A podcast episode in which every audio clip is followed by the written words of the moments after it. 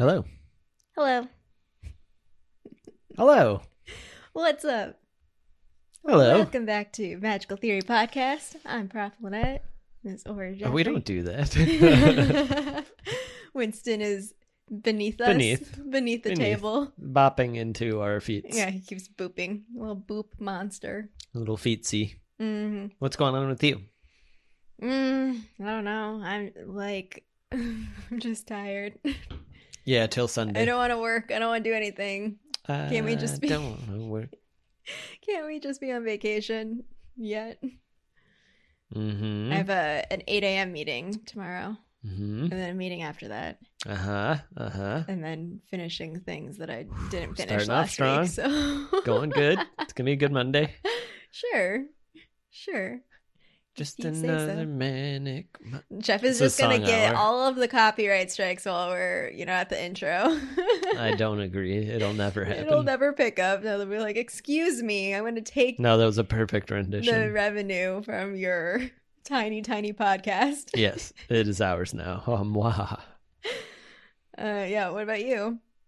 Yeah, yeah, feeling similarly. You had you made some, or you didn't make them, but you decorated some sugar cookies. Are they all gone? Yeah, they're gone. They're gone. They're yeah, oh yeah, oh yeah, oh yeah. It's just straight up sugar.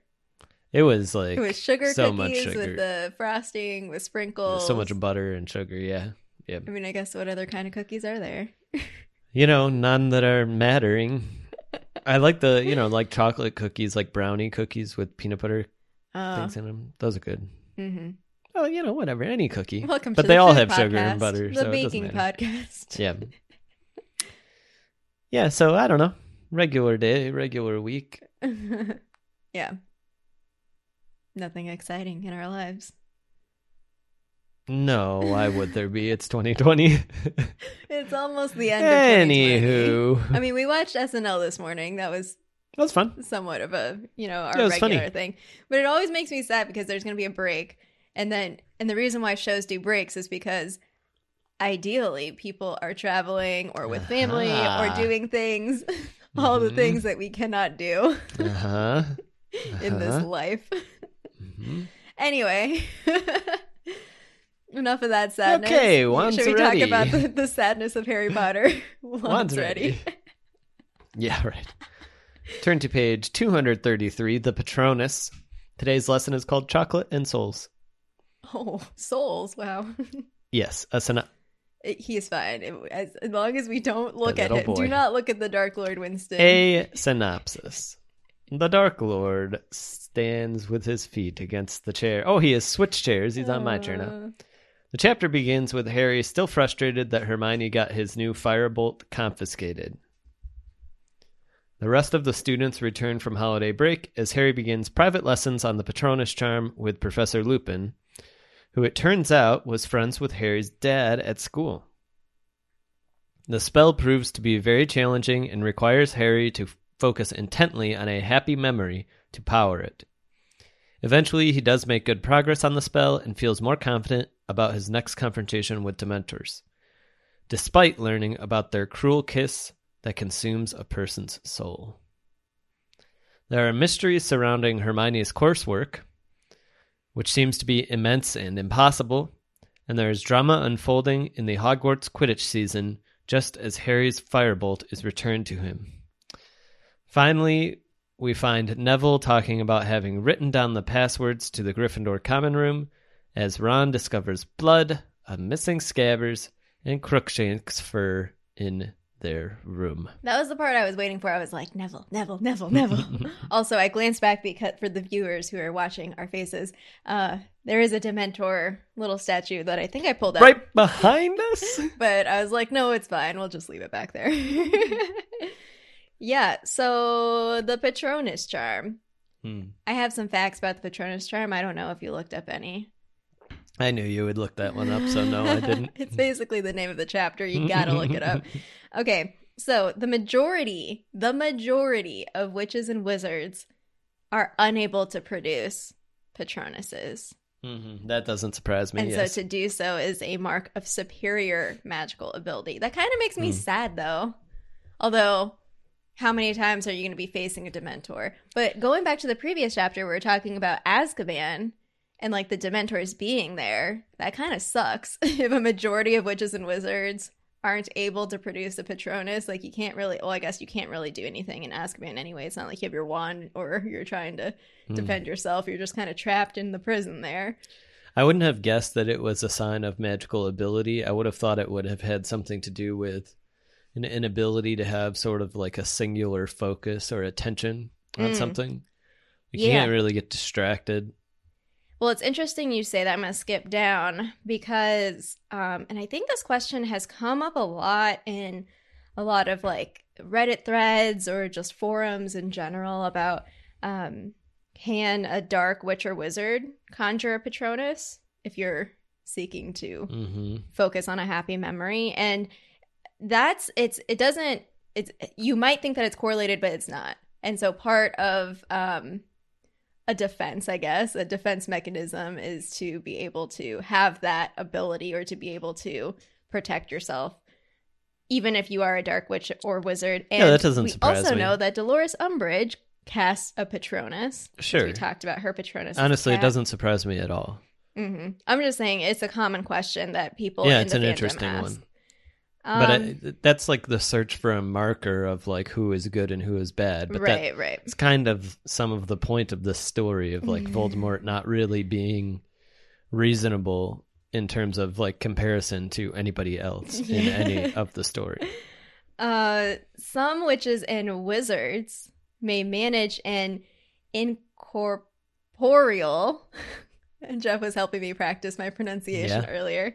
Patronus, which resembles a mass or wisp of silvery vapor of smoke. We saw that as Harry was learning. There's just like stuff popping up Mhm, and mhm. Lupin makes a comment and says, "Oh, like a true Patronus would protect you," but we haven't seen that just Right, yet. right. Um, so there is a distinction, uh, or there's like leveling. So there's like witches and wizards who cannot at all, and then this like middling that's like, okay, it's not, it doesn't take a form. It's just kind of wispy. Mhm. So that is something, but it's not a true Patronus. And uh, it can give limited protection, but it can't provide the defensive power of the Can can I toss out a questioning of whether it is a mark of somebody's like innate power in the fact that like in the fifth story it seems like Harry successfully gets essentially all of the people in Dumbledore's army to cast corporeal ones. Yeah, it's it's interesting because there was uh, so this was from the article in wizardingworld.com and uh Lupin I think is mentioned specifically because of a a desire to cast one that it's is an incorporeal form Hmm. Because the actual form would give too much information away about him Okay. for Lupin. hmm I don't know. So, uh Interesting. I'm not sure. There there were like little details about like so like the ability to cast a particular form is something that is I think pretty unique and interesting. I don't know if they there was any like specific mention of a witch or wizard, but there was um so one of the sections was about predicting what kind of form your patronus might take cuz you don't know until you cast it and it Right. takes a form. So and also we also know that forms can change over time. hmm Uh, so this person, uh, an 18th century researcher of charms, Professor Catullus Spangle, There he is. Set forth certain principles that are widely accepted as true for like predicting the form, but there's not really a reliable system. Okay, hit me with them. So basically, um, Spangle asserts that the Patronus represents uh, a hidden, unknown uh, aspect necessary within the personality. So that's why, like, some of the Patronuses we know in the Wizarding world kind of fit you. Like, we know, or we we see what it is, and it's like, oh yeah, yeah, yeah, I can see it. Or often, like, we'll see the most common forms are dogs. What was it? Dogs, cats, and horses. I think were the Hmm. list of the three. Um, and there's a quote here. It is my firm belief that such a Patronus is an indicator of obsession or e- eccentricity. Oh my. Uh, here is a wizard who Like may not goat. be able to hide their essential self in common life, who may indeed parade tendencies that others might prefer to conceal. Whatever the form of their patronus, you would be well advised to show respect and occasionally caution towards a witch or wizard who produces the patronus of their choice. So that he's kind of, kind of like, hey, I don't know. If you can do that, then whoa, buddies. Yeah, yeah. Uh, yeah. So the most common are dogs, cats, and horses. There are some that are very rare, but not unknown. Uh, owl patronuses are unusual, e- even though you know they're prevalent in the wizarding Mhm, world. mhm. Uh, most uncommon are magical creatures such as dragons, thestrals, and phoenixes. And there's like some other fun facts there, but there's um yeah, there's a lot with patronuses that are Hmm. personal, obviously, because you know Yeah. you have to conjure a type of memory, and I like how, I mean, Harry is what, thir- or twelve? He's twelve years old. 13. 13 years old and uh just How walking is through it? his A head mere boy of 12. of thinking about you know a happy memory and he's like Mhm. quidditch you know quidditch Mhm, winning the mhm. match or quidditch winning the cup or and then Mhm. it's like okay no like think think of something and something that i wrote to myself was what would be a strong happy memory I, I don't know if we've talked specifically about memories on this podcast Are you before. asking me what a strong Well, I'm not asking you to reveal, but I'm asking. I was, um, you know, rhetorically to Yeah, myself, yeah, I guess, yeah. thinking, what would that be? And oftentimes it's because, so I know that we have talked about, like, oh, remember when we lived in Michigan, or remember when we da da da, Mhm. and but there's something that is like obviously over time the emotion attached to a memory is very fleeting for me so i'm i can't relate like uh, not relate you like i remember it. but it's like okay cool you know and so i was thinking about that as i was thinking about harry searching his mind trying to think of like what would be like lupin's telling me to find a happy memory to focus on Yeah. and it's also kind of like the psychology of it of like you're focusing on something and then it, because you're focusing on it it kind of like fleets away anyway so Right. Right. it's just an interesting concept to think about T- yeah, it definitely is. I don't have a lot of faith that I would be able to do this. yeah Could just because of the way my memory works, like well i wonder then if so for the majority of witches and wizards who can't conjure a patron or the patronus charm what is it is it Mhm. like the connection to the emotion is it yeah, memories specifically itself like do you Mhm. need to have something that is so drastic i don't know like of of the people who can and Harry cannot finding out he's a wizard. Yeah, no, Yeah, I- yeah. I also in the oh man this this chapter really hit me so one of the things was that harry's memory so we we've seen him be affected by the dementors hearing the scream Mhm. but each time it reveals like just a little bit more and this Right. time he hears his dad for the first right. time and i was just like wow like it's wild that well he's like an infant like a little chunk of of baby and to have this be just meat and bones. yeah just like unfolding and it to affect him so it's it's just a lot to take in if if you're not only the purpose of the dementor is to make you relive like your worst memories ever and have that fear and everything Mhm. or, or however you want to think about it uh but to for it to be kind of unfolding like a story is kind of it's a lot to think about. yeah, about one thing I looked up was like we knew from an earlier chapter and podcast about boggarts and what they do. And this idea that the boggart can mimic this power of the Dementor really stands Oh, out yeah. to me as Yeah. quite shocking hmm that like it can cause Harry to have the same reaction. Yep. I find that very shocking. Dementor, I find it very shocking. And Yeah. so it makes me wonder about like what it actually is, what the boggart actually is, yeah. and its relationship to things like poltergeists and and dementors. Yeah. because supposedly boggarts are immortal or immortal because they're never not alive, but they can't be destroyed. Even they just can be driven out, but they'll always come back. Yeah, it's kind of like it's part of just the fabric of existence. That's right. And it channels things that are already. But to me, it feels you, like those types of things are somehow interconnected, and that's why this Mm. boggart can do more of like what a dementor can do than it seems to me like it should be able to. Obviously, that judgment call is bizarre and un- Yeah. like doesn't make any sense. But to me, it's like how could how could this boggart, which is essentially a shapeshifter that just takes the Mhm. form, but it also inhabits some of the powers, like that's wild Yeah. because then you're looking at like the difference between um, a full moon which Yeah. has no danger involved and a dementor essentially a dementor Yeah. capable of doing this could it do a dementor's kiss who knows Mm-hmm. Mm-hmm. that's something that's always stuck out to me is like this is so weird to me like i've, I've ne- actually never liked the scene that with the boggart harry hears his mom and his dad for the first time his dad for the first time like i don't like that it's with the boggart it doesn't make any sense to me yeah. I think it just serves the plot point of like having Harry talk about his dad in front of Lupin.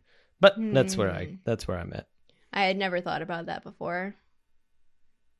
But it's I never have liked it. Mhm. It feels like De- Boggarts shouldn't be able to do what Dementors can do. But again, this is just me. Mhm. Clearly they can, but it just always felt a bit off to me for some reason. I didn't feel like that was Okay, so I'm gonna. uh Okay, I was gonna reference Hogwarts Mystery, but it's actually I don't even need to re- reference Hogwarts Mystery. I'll just reference the earlier chapter we had where Lupin basically freaks out when Harry like or the Boggart turns to Harry because he thinks that it's gonna turn into Voldemort. right. So going back to your question of like, well, what would happen? Right. like could it could it actually do any harm or or ha you know Right. like what what does that even mean Well, there was a debate on Reddit, and one post that got a lot of upvotes that, that still doesn't make any sense to me is like, oh, well, if it turned into Lord Voldemort, that th- what Boggarts do is assume fear, they cause fear. And the claim was that the Dementor form wouldn't cause fear, so it would need the powers, but Voldemort would cause fear, so it wouldn't have to be like Voldemort. It was bizarre and not accurate post, but it was kind of related to that idea. But yeah, like if it took the form of Voldemort, would it be able to cast spells? now we're talking what about, about Snape? the calamity in wizards Snape? unite Yeah.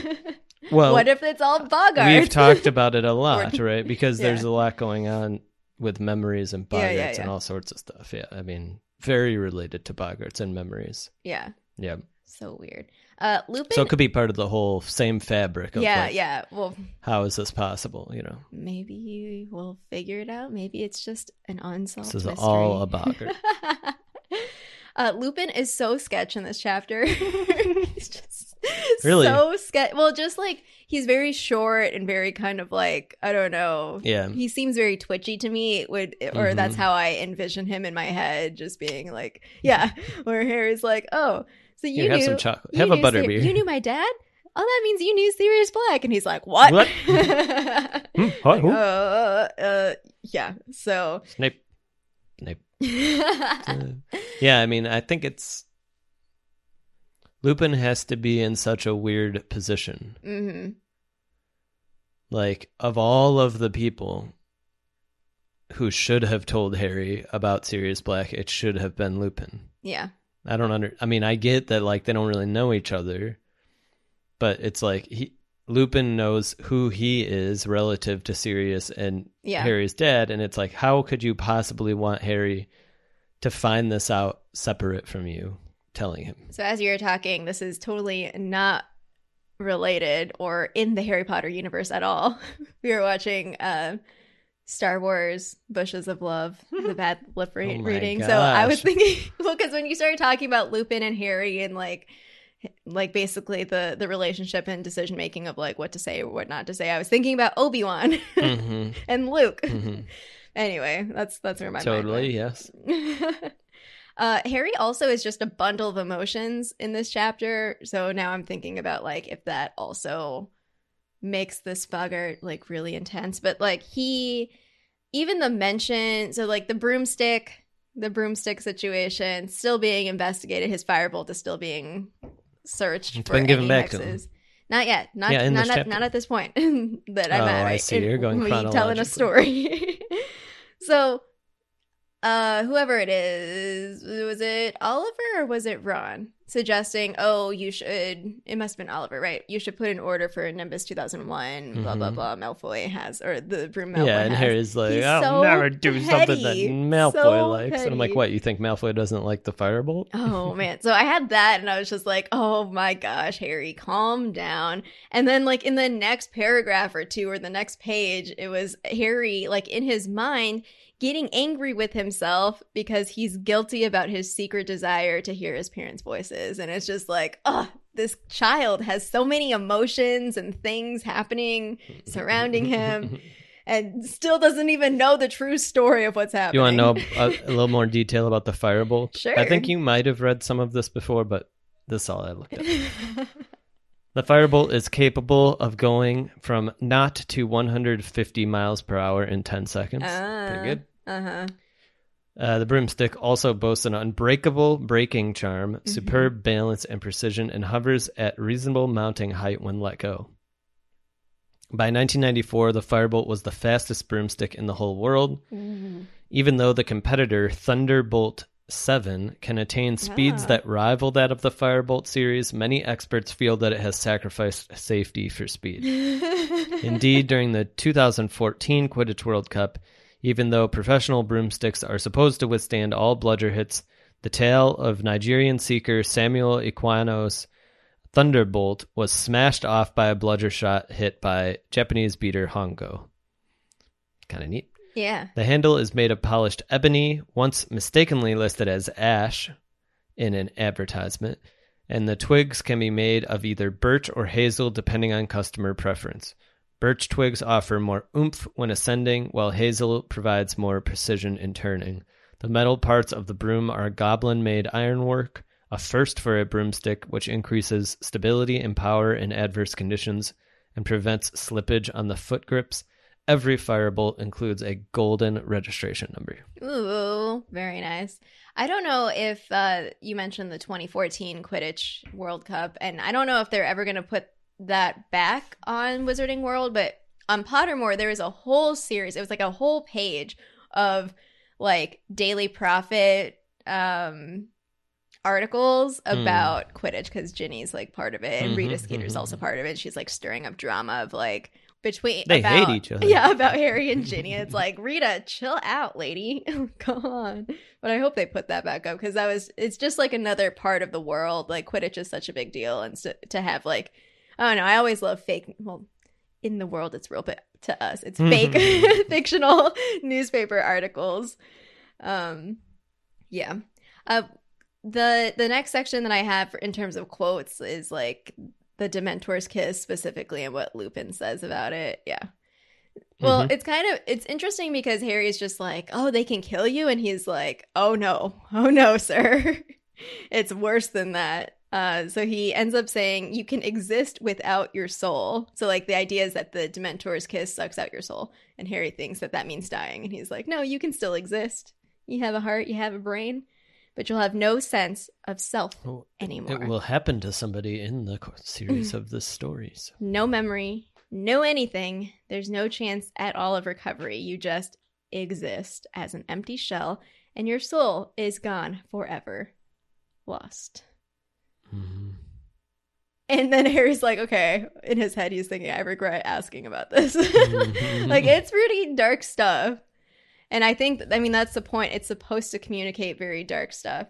And it's interesting because, like, um, so I'm going to get a little personal here. So, like, the only time that I feel in my life that I felt something that is as, like, bottom, bottom as this is when I was dealing with lupus at the beginning and I had to go on medication and I it was just like just that whole initial part where you know it's hard to explain when you don't you don't feel like anything or you don't feel like a person like that saying the words out loud like makes sense. And like even now like not being in that mind space or that physical space uh, it's it's not a big deal to say it but it's it's just so hard to express or explain that um, i think that for people who have experienced some semblance of this like to what degree or however you connect to it i mean a lot of stuff especially with art is like connecting to emotion or connecting to like you might not have the exact same experience as someone else, but you can relate through some other means. And so I think mm-hmm. that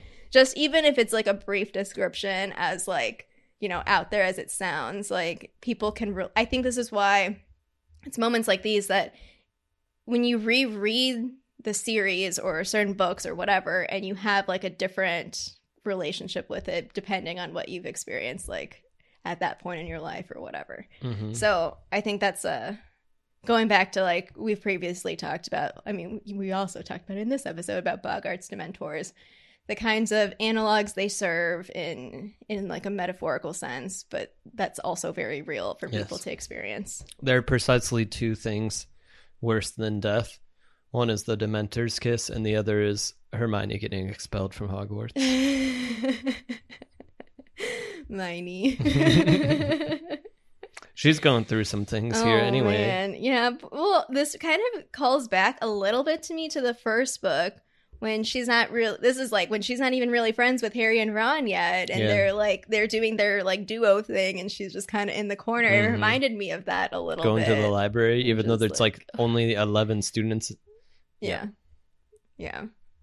And she didn't she didn't explain what was so obvious about Lupin and why why he's sick. Yeah, good for her. Yeah. Honestly, like, come on, guys.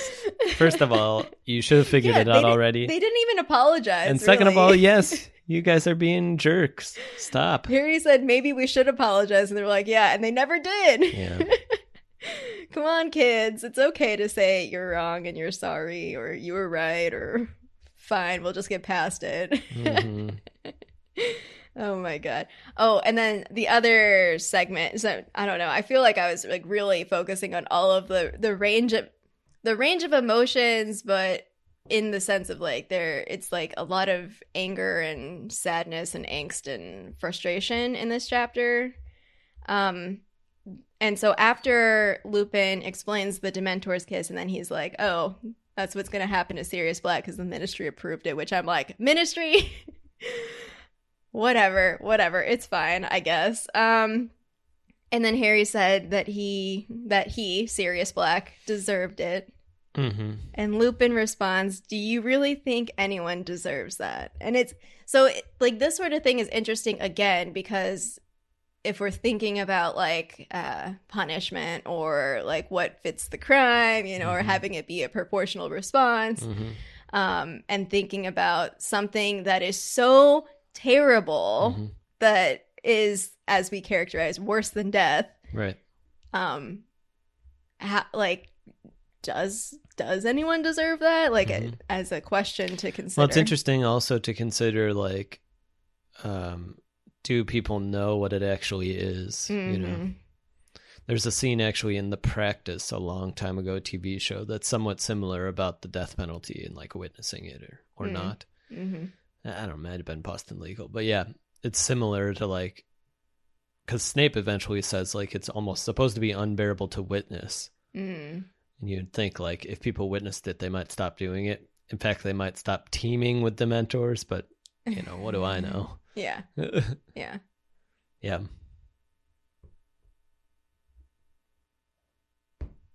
Once already. the last thing I'll say, because I only have one more mm-hmm. note. I don't know if you have anything else. No, I don't for a very, very, very brief moment. Mm-hmm. And we know this because we know the story and can pick up on it. But Neville, Neville, something that it's like, it's just written in there in passing of like, oh, like it, the, the focus seems to be like, oh, Harry and Ron are coming back to the common room and then we we have this scene with Neville and what's really fascinating to me is that it fits with his character. Everything we know about Neville is just like, oh, you know, shrug of the shoulders, like nothing to see here. This is just Neville.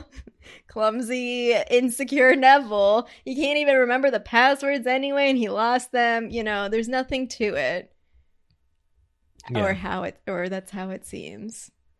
And I just like that. Because it's not it doesn't take up a lot of time at all. It's like no, yeah, it's like one two. page. Yeah, the whole scene is like Yeah. one page. Yeah, Yeah. hmm Yeah, it's an interesting ending. It's like a drastic turn because really, like nothing is actually happening in the chapter, really, Yeah. in terms We were of just like. waiting basically. Yeah, it's just some stuff waiting for the on. firebolt. The firebolt got resolved.